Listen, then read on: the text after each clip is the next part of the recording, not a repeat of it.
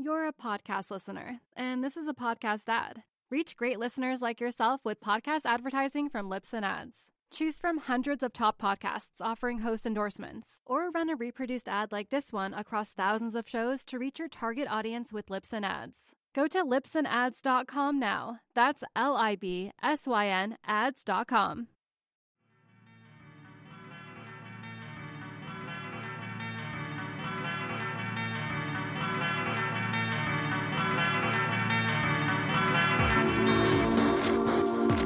Welcome, Surf Splendor podcast listeners. Thank you for joining us. This is your host, David Scales. Thrilled to be back for yet another episode, leading off into our second year of the show. Thank you for all the kind words regarding our one year anniversary. I really appreciate all of that through email that we've received and um, a little bit on social media as well. So, I'm excited for the next year, and um, I don't know. I just appreciate you participating in the first year.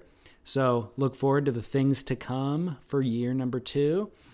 For today's episode, we I'm I'm recording this here in Huntington Beach, California, probably about three miles from where we just wrapped up the U.S. Open today. It was the final day. Filipe Toledo beat out William Cardoso in the final. Unfortunately, Filipe took out our hometown hero, Brett Simpson, in the semifinal. But it was great to just see Sippo get that far in the event and accumulate some points uh, to help him re-qualify for the 2015 tour. So we are Brett Simpson fans here, given our proximity, and uh, all in all, lackluster event, but a good sporting event. Some really good heats went down, and it was just good competition and good fun to view. And um, so, with that in mind, we bring you today's episode, which is entitled Judgment J Flow versus Seabass. And it's an analysis of a controversial heat which took place a couple of weeks ago at the Jeffreys Bay event. In the World Championship Tour series.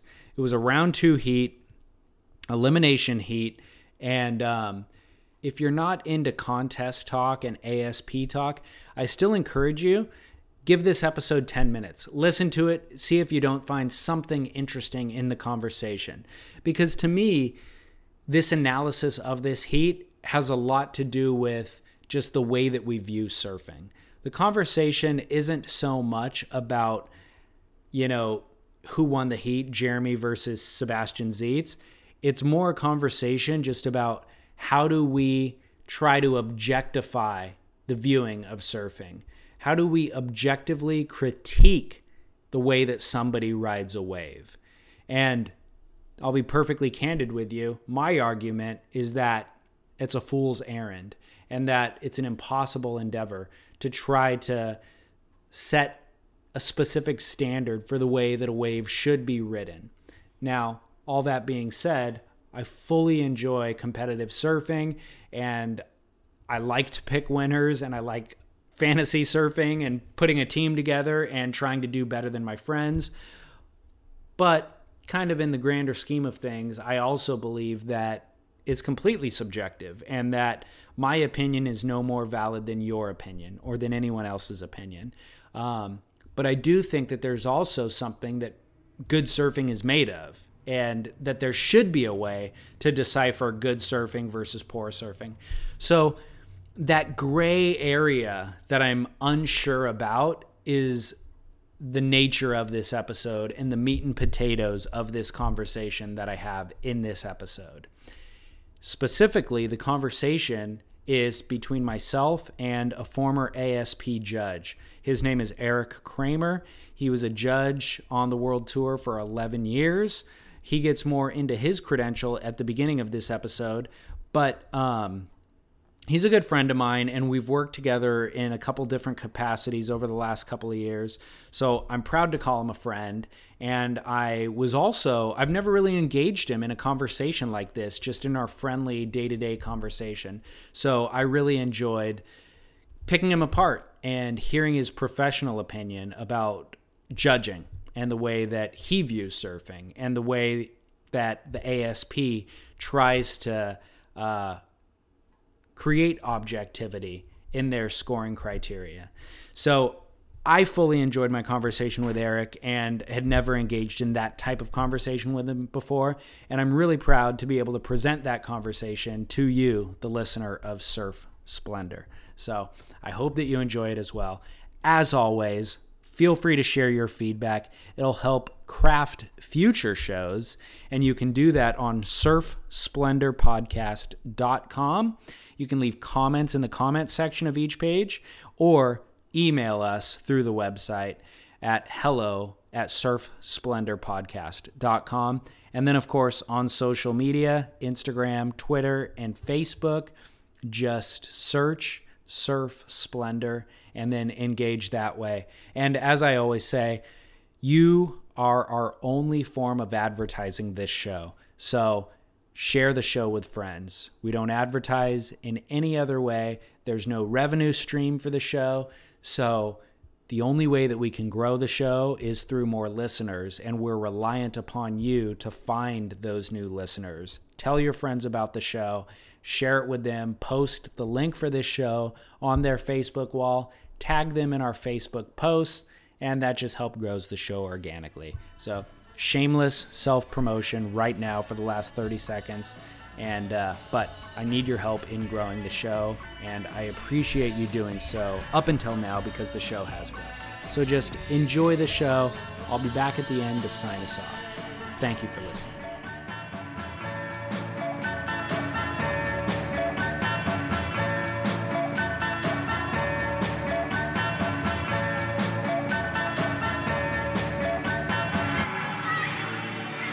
All right, so I'm sitting here with um, Eric Kramer. The idea for today's episode was basically to give insight into the current ASP judging uh, criteria, but also just what's in the mind of judge of an ASP judge. So, with that in mind, I'd like to introduce Eric Kramer to the show. Thanks, Dave. Thanks for having me on the show. Absolutely. Appreciate you bringing me into uh, into your show today. Yeah. Also, you were in a previous episode, unknowingly, kind of, Anatomy of a Surf Trip, the episode down uh, of a surf trip that I participated in down in Bocas del Toro, Panama. Eric was the head coach on that trip. So, um, do you want to give your credential for those who didn't listen to that episode? Maybe what are your credentials? Uh, well, basically, I'm been a surfer my whole life, and my credentials kind of come from having a background basically as a competitor for about 15 years. Um, started competing in the amateur events in the 80s and all the way up into the mid 90s. And around the late 90s or early 90s, I started um, judging some smaller uh, events while I was competing in the professional ones. And then I started doing a lot of traveling on my own. And as I um, was starting to push up into the professional ones, ASP came along in 1997 and asked me if um, I was interested in judging on the ASP WCT tour. And I said, yes, please, get me on that trip, on that ticket. And so basically, I judged at that level of the ASP WCT from 2000, from 1998 to 2008, so for 11 Okay. years. And that was for the women's CTs, that was for the men's CTs. Um, that was all the QSs back then, so we were all over the place. Yeah, and a good period of time where you got to see Kelly win titles, Mick, Andy, right? Yeah. Like all those guys. I mean- Sunny. Yeah, Sunny was there. Uh, Occy won his, his title. That's right.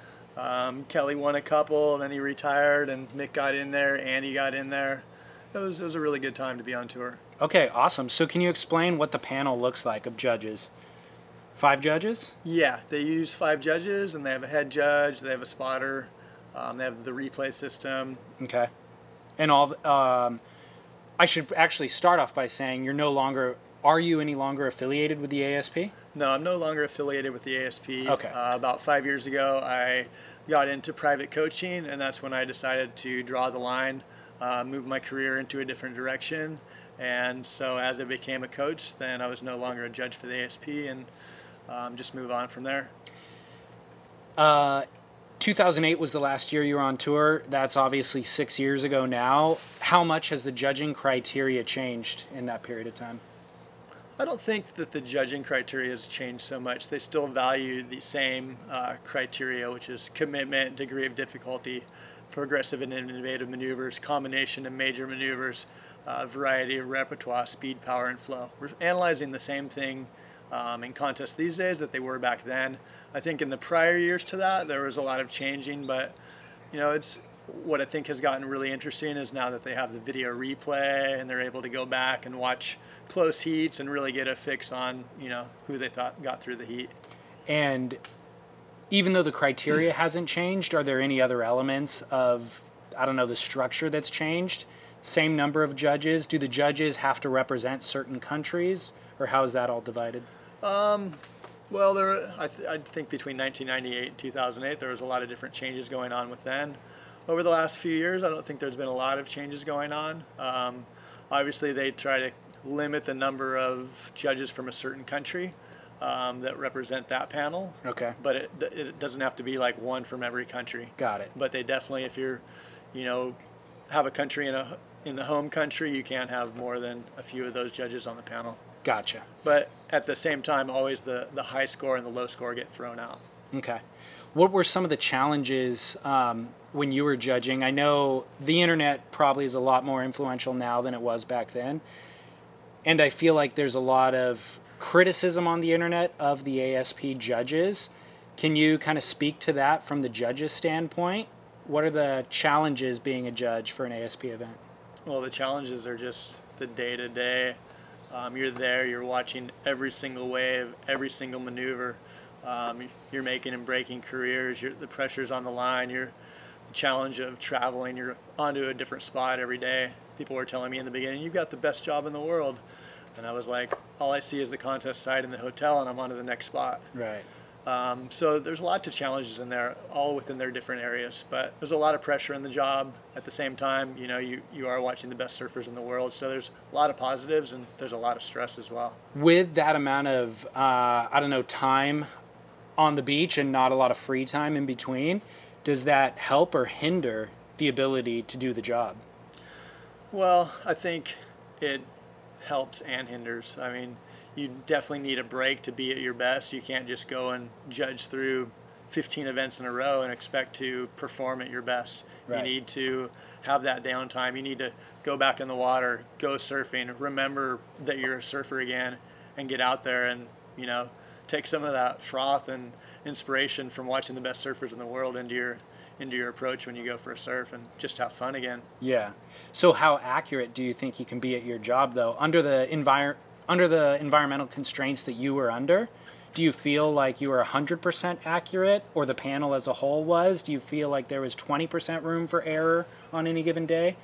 I mean, I can't really give like a percentage or anything, okay. but you know, I'd say I know the judges are always 100% doing their best. Yeah. But they are humans, and you know, there's always a difference of opinion. They're giving their opinions, and that's because they're judges. Right. Um, basically, they're giving their their opinion with a set of 100 numbers, and those numbers, when they're all added together and averaged high and low, those those numbers are what decides the heat. Well, what have your thoughts been in the past? Uh, I guess six years that you've been off the tour, not judging. Uh, there's been some controversial calls, but as a whole, how do you feel about the judging currently? Do you think it's improved?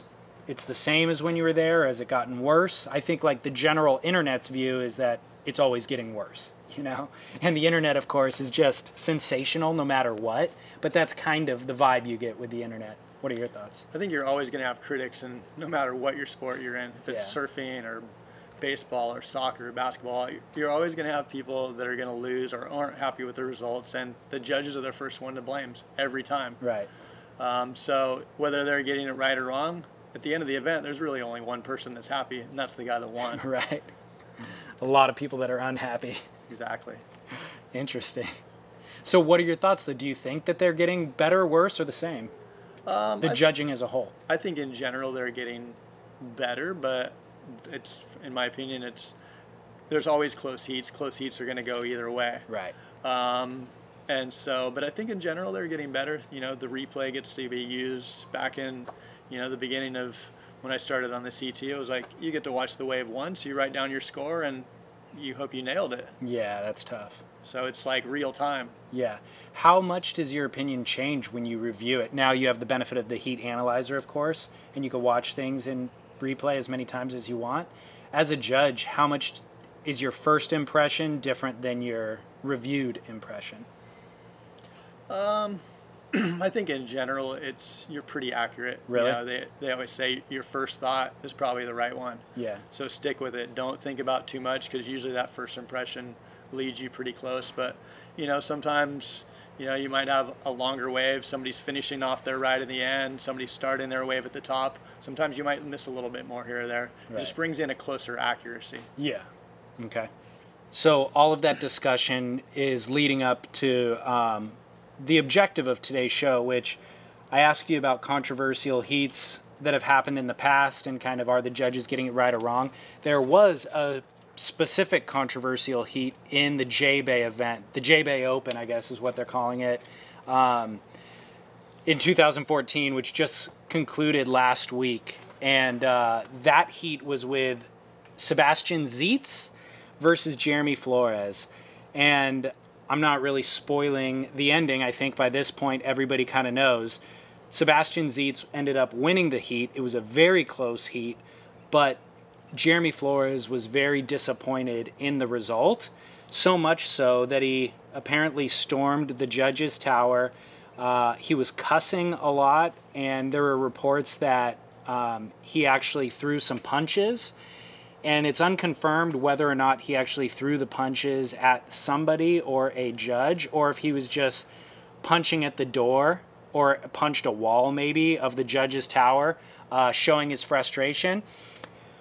But in any at any rate, um, the ASP has fined Jeremy Flores and suspended him from the next two events, which are the U.S. Open and the Billabong Pro in Tahiti.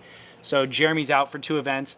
The sad thing, or the unfortunate thing for him, is that he's already having a pretty poor year, and so he was on the bubble for requalification. He needs some good results.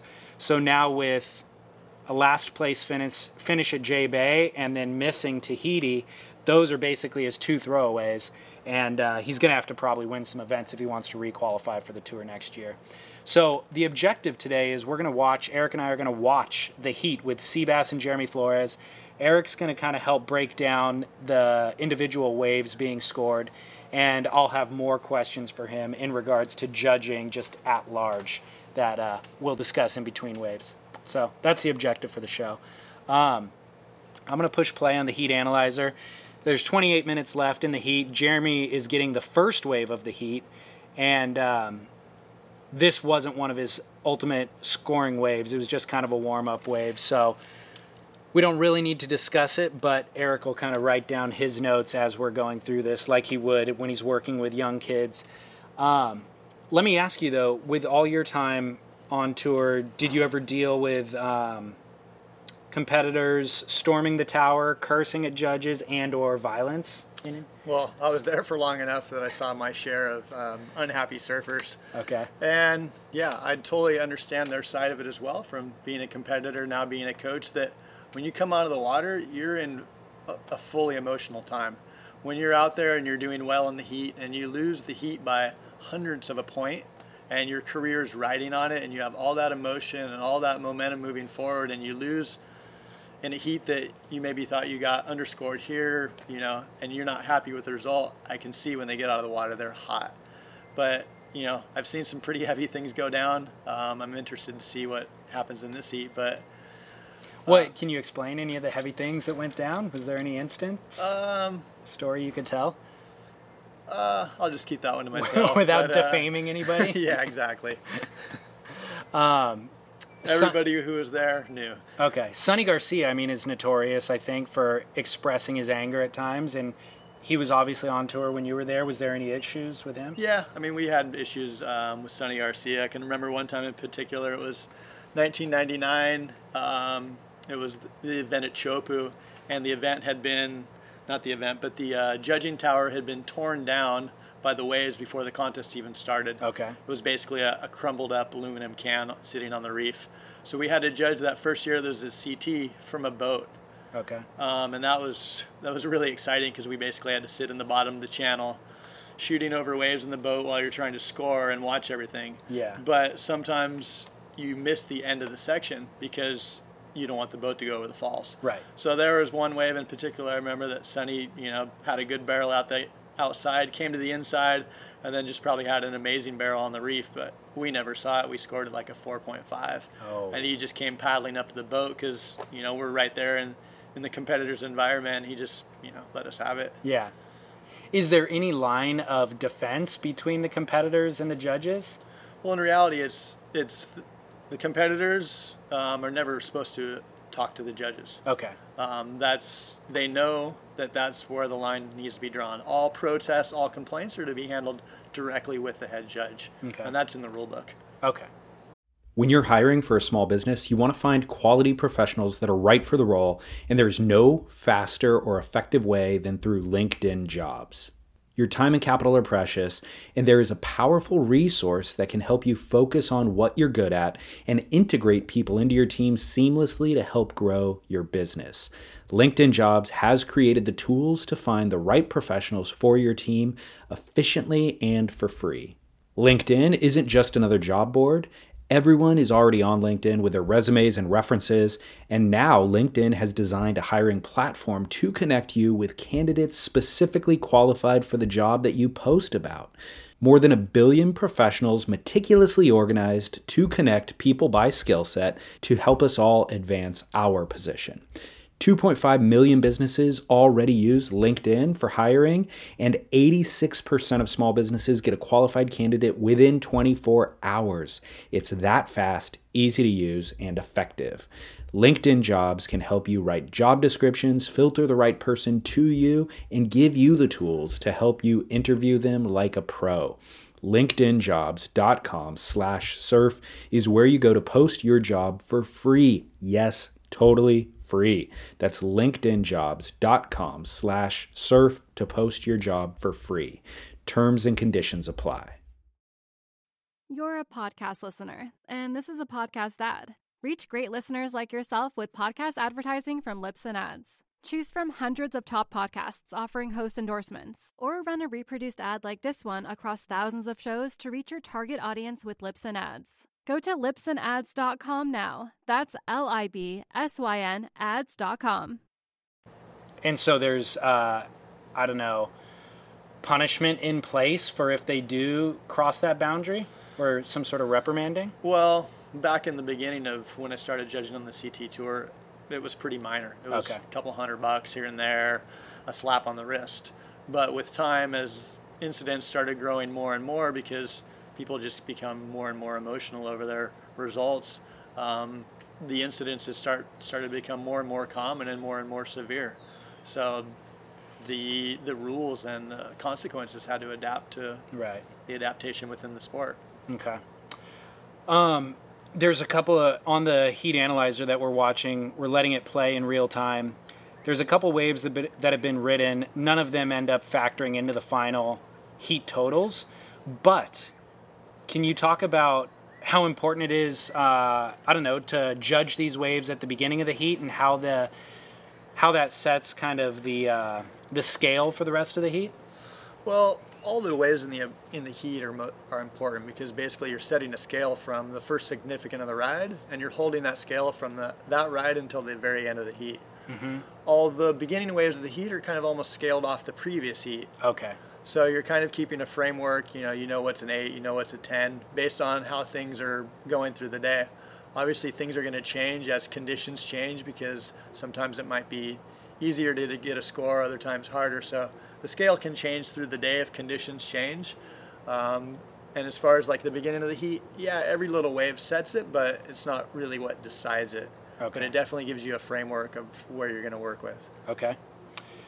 One question that I've always had um, is how do you divorce yourself from subjectivity?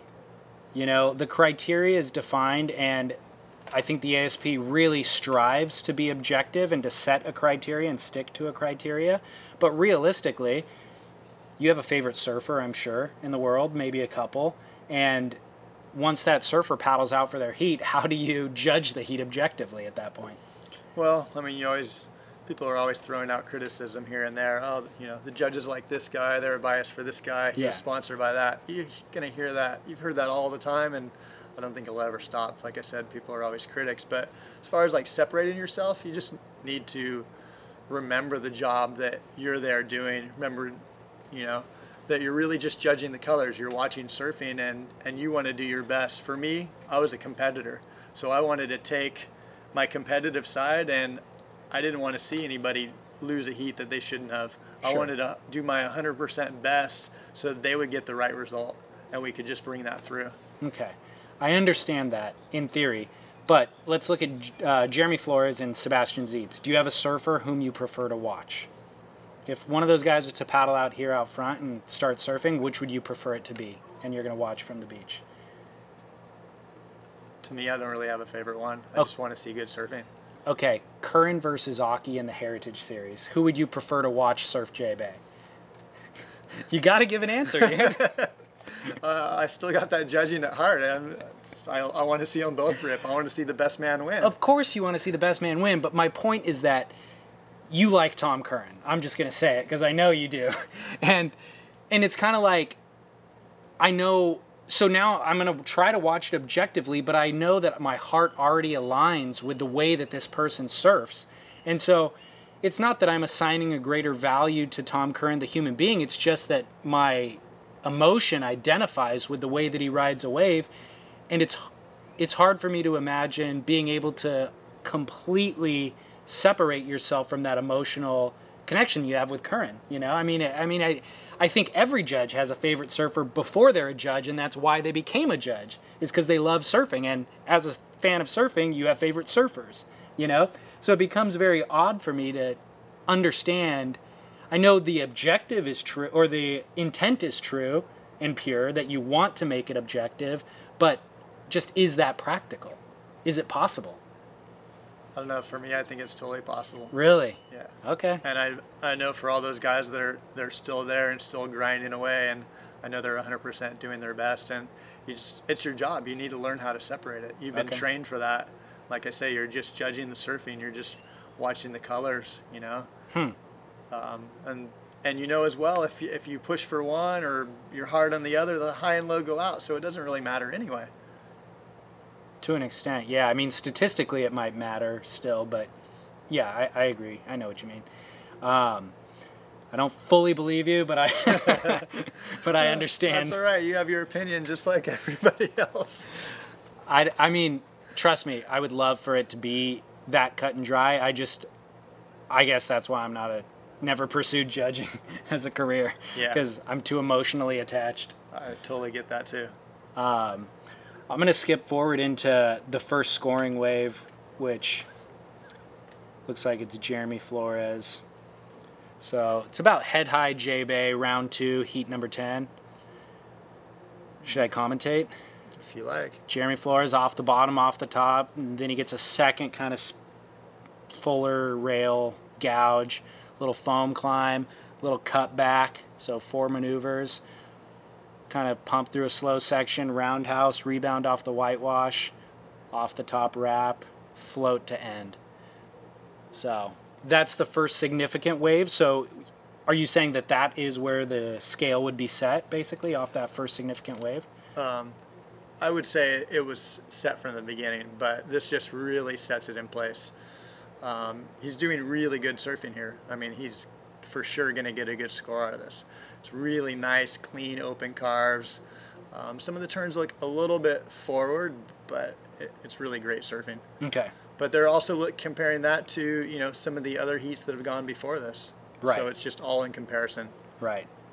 So, um, did you see what the judges scored that wave when I moused over it? Yeah, I saw that it was a 7.6. Okay, so how do you feel about that score? I think that was pretty good. Like I said, it was it was really good surfing. It didn't have a turn in it that made me go wow, Right. which would push me into the excellent. But it was really nice carving surfing. Okay. So Seabass is up on the next one. Little bit of a tail drift. Uh, comes down from that, does a big open face, kind of down carve into a tail blow. So three maneuvers, works his way around the whitewash, gets a barrel on the inside, comes out the doggy door. So three maneuvers and a barrel versus Jeremy Flores is five maneuvers or so. Um, here's a replay so you can kind of watch it in slow mo. Um, see, so I do have a favorite surfer, uh, and for me, it's Seabass. I like Seabass's spontaneity. Jeremy on his first wave surfed exactly like I would expect Jeremy to surf, and did what I've seen him do a million times before. So there wasn't an excitement to me. Seabass, on the other hand, a little bit more flair and excitement. So. Um, I'm biased, completely biased in this scenario. But Well, what at did least, at what- least you know. That's yeah? What did you think of that exchange? Um, I haven't seen the scores yet, but I like Sebastian's better. Okay. He kind of hung the first turn just a little bit, but after that it was just solid. Okay. He had really open turns. Um, he had that one just kind of blow tail in the lip, got a little barrel at the end. It was pretty sick wave. Yeah. Jeremy's, by comparison, I think, like you said, really good surfing, but never really had the vertical section of the wave either. It was a little bit more horizontal surfing. Right. So, um, which isn't his fault, of course. It's just wave selection. Yeah, of course. So, looking at the way that this heat this uh, heat was scored, Seabass got the lower score. Seabass got a 7-0, and Jeremy got a 7-6. So, um, I think we're probably both in agreement that those were super comparable waves, probably. Right. Once again, they were both good surfing. You you look at the scale. The judges kind of break that ten point scale down into five different categories. You know, your point one to two would be your poor wave. Your two to four is your fair wave.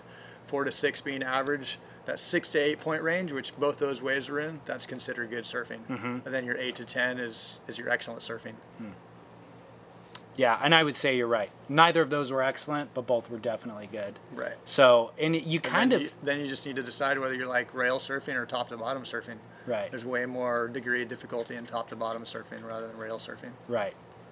And you really almost as a competitor have to just accept the fact that if you're going to kind of go blow for blow and leave it in the judge's hands, that there's a point, almost a point of grace period, really, right? Where it's like one judge might prefer my style of surfing or the way that I surf that wave, and another judge might prefer his. So even if I think I won, I really, unless I make more than a point difference between our two waves, it's kind of up to the judges, so to speak, right? Exactly. I mean, you can set down all different people, and it's it's an opinionated sport. I mean, it's judging, and so everybody has a different opinion. It's not to say one is right and one is wrong, because sometimes what one person appreciates in surfing, the other person appreciates something totally different. Right. But the judges are just kind of getting on that same wavelength by just analyze it on what they feel is good surfing as applied by the criteria. Right.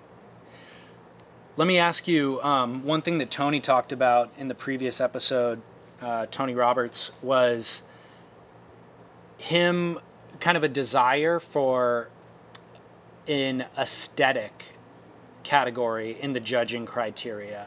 You know, some sort of element that allows for style to be scored. What are your thoughts on that? Well, I mean, like I said, judging surfing events is already judgmental. Style is, they have the word flow in there. Like I said earlier, speed, power, flow, and flow is is basically about as close as that part of the criteria comes to style. Okay. Style, I think it, you know, you look at the history of the criteria of judging surf contests. It's been in there at various times, Okay. but I think that's been a problematic piece of the criteria because what one person thinks is really good style, somebody else thinks is absolutely horrible style. Right. So you get a big difference of opinion there, and obviously that's what we're trying to avoid. Okay, devil's advocate. Um, Of course. of course. Surfing, I mean, I would I would argue that the entire endeavor of surfing is based around aesthetic, you know, and it seems very counterintuitive to try to eliminate aesthetic from the act and from the viewing of it, especially. Um, even though it's very difficult to do uh, logistically to factor aesthetic and style into the criteria, is it a failure of judging to not include it? I don't think it's I don't think it's uh, failure in judging to not include it. Not at all. I mean, like I say, flow is is analyzed a little bit differently, but it's it's really looking at you know how you link your- everything together, how smooth and flowing you are down the line, and that's just a huge piece of style for me. Okay. So flow is the I don't know. Um, the synonym, I guess, for style for, the judging. without getting too controversial. Okay. I'll have to think that one over, dude. I'm not sure I'm sold on that yet. That's all right. Um, so we're gonna watch Jeremy's second scoring wave right here. L- looks like the wave's a little bit more down the line, does more kind of a vertical poke on the first one, gets the fins, a little release on the second, then does kind of a carve under the lip, back into the lip for a fourth, and then kind of banks off the lip, a little bit of a float for the fifth. So smaller wave, faster, uh, more vertical kind of coping to the wave, and gets kind of a bit of variety of maneuver, I would say. On this one, watching the replay, I mean, the first turn's nice, but a little bit forward. Second turn's forward again. The third turn is the nice one. That one he opened up. And then through here, it's good surfing still, but to me, it just gets really repetitive. It's the Yeah, same right. maneuver every time. And like you said, it's on a smaller wave. Yeah. Not that the judges are judging the size of the wave, but obviously, you ride a bigger wave. It's there's more commitment in riding the bigger waves versus the smaller waves. Hmm. I thought there was variety of maneuver when I watched it live and was trying to talk at the same time, but you're right. In review, not a lot of variety of maneuver. Other than the third turn, all the turns are in that general kind of you know top Yeah. turn. Did you see the score for that, or I didn't see the score for it. do you have an estimated what what you think that'd be about? Um, Do you want me to not put you on the spot? uh, I'd say it's if his first one was a seven, it's I don't know somewhere in the sixes or something. Five nine three is what the 5.93. judges agreed upon. So I think that's a pretty good score. Yeah, I agree. The first two turns, like I said, he, were a little bit forward. Mm-hmm. Third turn was the best turn on that wave. If you caught that wave and surfed that at J Bay, would that be the best wave of your life? J Bay happens to be my favorite wave in the world. I was lucky enough to judge this event five times, and people ask me, "Oh, what's your favorite wave in the world?" And without any doubt, my favorite right is Jeffreys Bay. I love point breaks. Did you get it good? Um, of the five times I judged it, there was a few just spectacular years, and then there was a few years where we just struggled to finish. It's you know obviously one of the one surfing wonders of the world, but at the same time, it's it has its moments where you know you're waiting and waiting for swell that just doesn't come. Right. Who's the best surfer that you've witnessed live out there? Who's put on like the most incredible performance? Not necessarily in a in a contest. I mean, everybody's got their moment, um, and everybody's pretty much everybody surfs really good out there. So so different surfing point breaks, how you read the waves and how you line it up. Um, you know, one of my it's pretty exciting. One of the years that I was there judging, uh, uh, Jordy won as a wild card. I remember that. Uh, Yeah. That was really exciting. Um, one of the, best surfers I think out there would be would be Sean Holmes, and he's a South African local wild card. And you know he's not in there anymore, but he was just always putting it to the best guys. And you know you could see the the fear in the top five when they drew him in a heat because they knew that he was going to be on the best waves and he was going to give them a run for that heat. Yeah, that's a great answer. I I mean, I definitely remember seeing him surf some events out there, but I wasn't I don't know, as critical of surfing at that time. I just loved everything and everybody, but I'm curious to go back and see that guy surf. He was young, right, when he was doing the wild card thing? Um, he wasn't too young. Oh, he I'd say wasn't? he was probably in his early 20s. Okay. I thought he was like a teenager or something. Um, you're really not going to give me an answer with your favorite performance out there, are you? You're the best surfer ever at J Bay. I don't know. Can't There's- pick one? Yeah, there's so many memories. Yeah. What about Andy, Kelly? Any highlights with those guys? Um, pretty much, you know, every good wave they ride out there just makes a good memory. But Yeah. as far as like, you know, this or that, no, it's just great surfing. Yeah. All right. So uh, Seabass needs a score. Um, let me see. Time call here? Six minutes. Six minutes left. Seabass, they're not. They don't say exactly what he needs. Looks like a seven or something, but he does a huge opening turn, kind of down carve, off the top snap, double pump off the bottom into a floater, another kind of floater that gets stuck, pulls out the back. So Seabass's heat total is 11.87. Jeremy's is 13.53. So Jeremy's leading with six minutes left. Seabass gets this wave.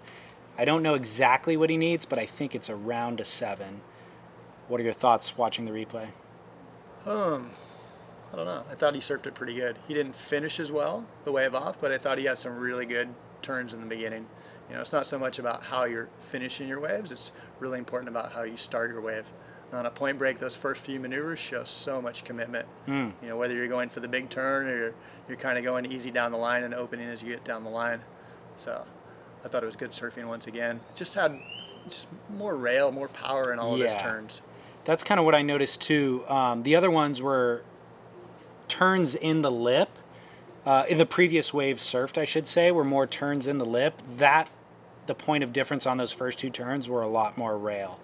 So I think that could make a difference. Do you feel like that wave was better than the other waves on par? Or Well, that's it? that's the thing with judging. I mean, you set your scale from the beginning. You have those beginning waves, and then you start setting with the significant waves, and everything's in comparison. Right.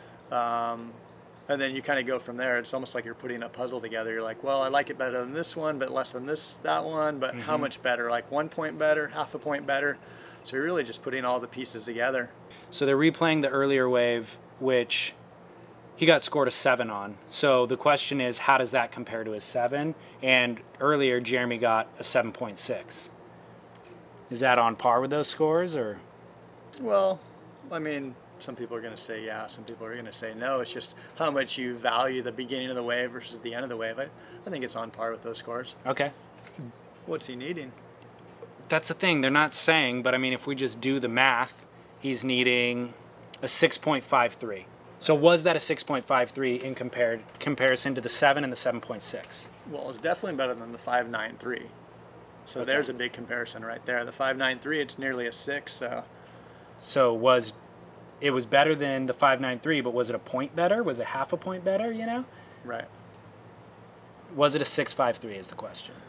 In my opinion. Yes. Yeah, I think it was a 653. Okay. And I agree with you. I think it was too. I think it was on it was probably about a 7 in my uh, crude scoring. Uh, it was a 6 so the judges ended up scoring it a 667. So it was better than what he needed by, you know, uh, a little more than a tenth of a point, basically. So that leaves Jeremy then needing a score. We're going to have to let the judges. Um, actually, there's two minutes and 30 seconds left, and Jeremy only gets one wave left in this heat, and he ends up getting a 1.27. So Just it's up and down. yeah, so it doesn't even factor in. So Seabass was left needing the 654, and he ended up getting it with a 667. So I think, like, you can tell how uh, little difference there was between those waves just listening to us trying to even decipher, you know, the minute the minutia between them. Right. Um, so, what are your thoughts now in terms of knowing the result of this and that Jeremy goes in and throws a fit? How do you feel the ASP has dealt with the controversy?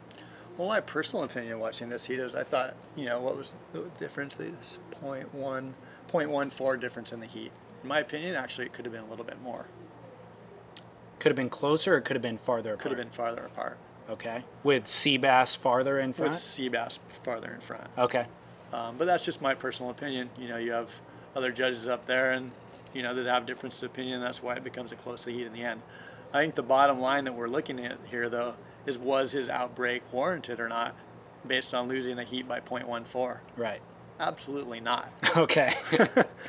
There's no, there's no ifs, ands, or buts. okay.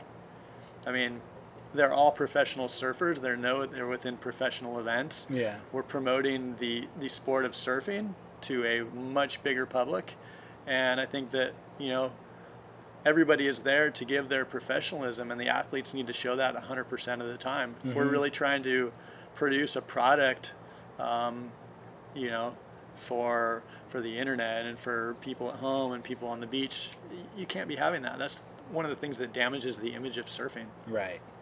Does it um, factor in at all? Do you think to their to their punishment the fact that Jeremy has past um, misconduct? Well, I mean, you th- when you think about it, you're like, oh, six thousand dollars. Wow, that's a big chunk. And then you think of, but in reality, the surfers, yeah, six six thousand dollars is a big chunk, but they're more worried about the points. Right. It's all about the points free qualification. And by losing two events, like you said in the beginning of the interview, that's a that's a big portion right now, especially since he's not having such a great year. Mm-hmm. Um, like I said, back a ways back, the fines weren't so big, but they had to increase those fines to really make the surfers start to be more obedient to what the ASP system was, you know, Yeah. needing to see. Yeah. Um, yeah. Do you feel, um, again, do you feel like the punishment is reflective of the fact that he's had past misconduct. Yeah. though? I mean, the fact that he was involved in a scuffle at Snapper Rocks in a free surf uh, that was caught on video, you know, a while back, and I know he's been pretty vocal in his thoughts about the judging and past events. Well, I mean, I was, like I said, I was there within the tour for 11 years, and you know, I saw him coming on as just a young grommet until he was, you know, in the middle of the CT, and and then I moved from my position, and I saw, you know, quite a few incidents, whether it was in France or was in Hawaii or was in Australia. You know, he's he's got a history of it, but I mean, I don't think that that makes a, a difference in so much, you know, the scoring or anything like that. As far as the penalty comes down, um, you know, if it's your first offense, obviously they're going to give you more of a warning and be a little bit lighter on it. But if it's your fifth or sixth offense and, you know, it's kind of like you're a repeat offender, obviously the more times you do it, the stronger the penalty is going to be. Yeah. That's the only way the person is hopefully going to stop. Yeah, it's a little bit embarrassing for Jeremy, given what you just said about him not only losing the heat, but you feel like it could have been a more significant loss. You know, he could have lost by more than than what is reflected in the final score line. It's like, yeah, you're throwing a fit for losing a, a heat that you legitimately lost, and you're lucky to have even gotten the score that you got. It just makes him look kind of like a baby. I think, you know, as far as my background from being a competitor and then to a, a judge and now a coach, a lot of the times what I get from surfers is they'd rather lose a heat by a little bit more than a little bit less. Yeah. They would rather lose by half a point or a point than those ones that are like 0.05. Right. And that's what almost just makes them more furious is just losing that heat. Because then I think they're going back and analyzing themselves. They're like, oh, if I would have put a little bit more in this turn, or if I just would have done that, I would have been the one getting through and not them. Right. Well, the other thing that's odd to me is Jeremy more than likely didn't see Sebastian's wave. Jeremy was probably on the outside and Seabass got that score. So who is Jeremy to judge whether or not the judge's uh, score was correct or not? you know? Yeah, I've seen that happen in the past. You know, surfers sitting out the back and they see their competitor ride, and the guy gets the score, turns the heat, and they're really upset, and they're like, "No, he did this and this and this." It's like, how good of a judge are you sitting behind just watching the spray? Exactly. You can't judge away from the back. You can, you know, you can fake the turns. You can throw a massive turn, and it was just a flick turn, Right. or you know, it's just impossible. Yeah, definitely.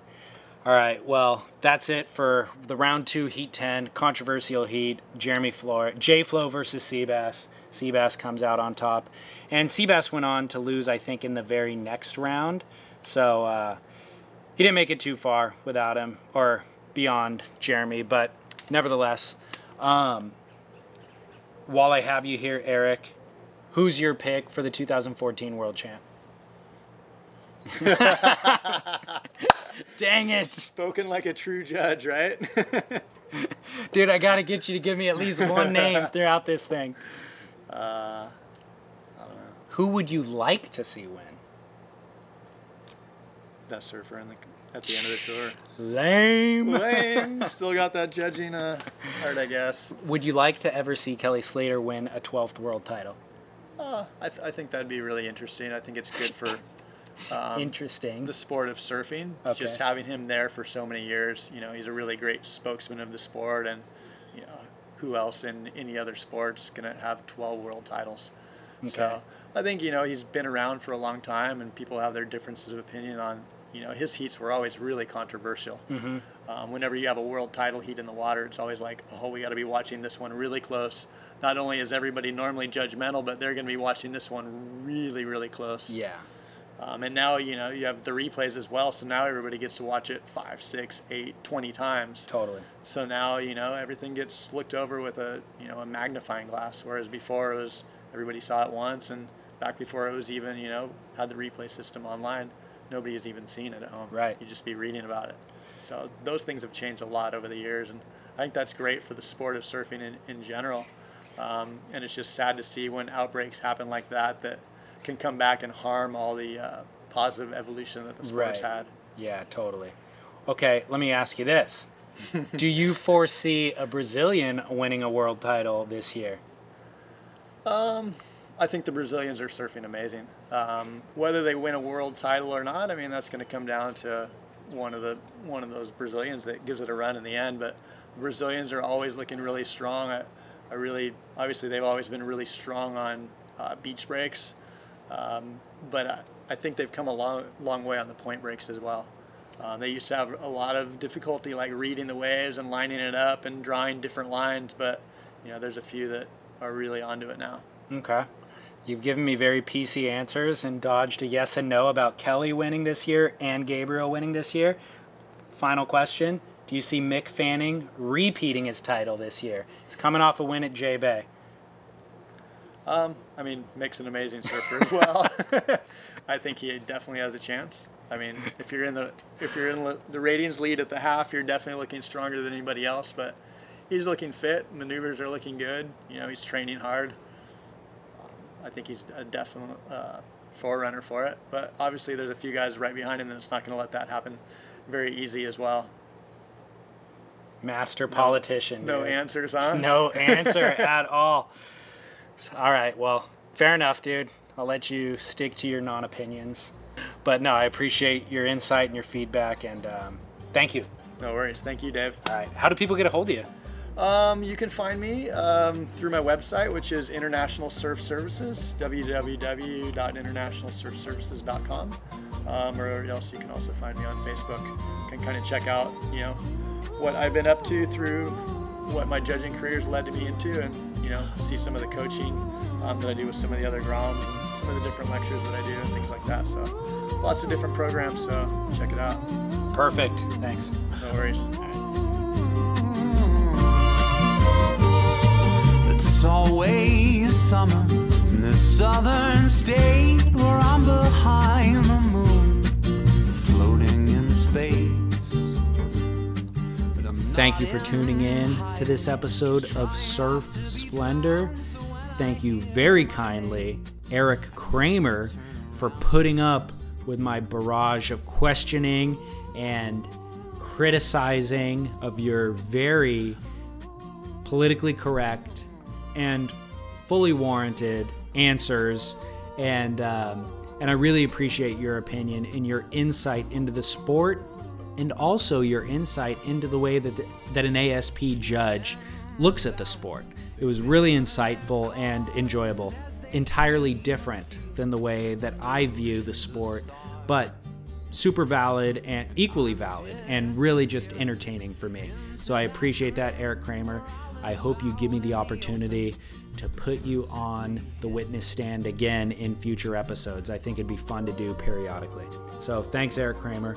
Thank you, fans, for listening to this show and, of course, sharing the show with a friend. You are our only form of advertising. We would love to bring on high profile guests, continue to bring on high profile guests to this show. And so we will continue to chase down those guests, but they'll be more inclined to join the show the more listeners that we have. And uh, you doing your part will allow us to do our part and attract big fish to this show, and we'll just keep this snowball growing and gaining momentum in the future. Also, follow us on social media. That's the easiest way to share the show. Search Surf Splendor on Instagram, Twitter, and Facebook. You can find us there, and that's a great way to share the show with friends. If you enjoy the music that you've heard in Surf Splendor, we've created a playlist of every episode, and it's available on Spotify. Go to our website, surfsplendorpodcast.com forward slash music, and you can find the playlist for every single episode. Everything is archived on there for free, including all past episodes of Surf Splendor, plus the heat analyzer for this heat that we discussed in this episode, and uh, basically just all ancillary content. Photos, video for every episode is on surfsplendorpodcast.com. Thank you for tuning in and participating in this show. We're thrilled to have you. And until next week, This is David Scales signing off, Surf Splendor, saying thank you for listening ciao.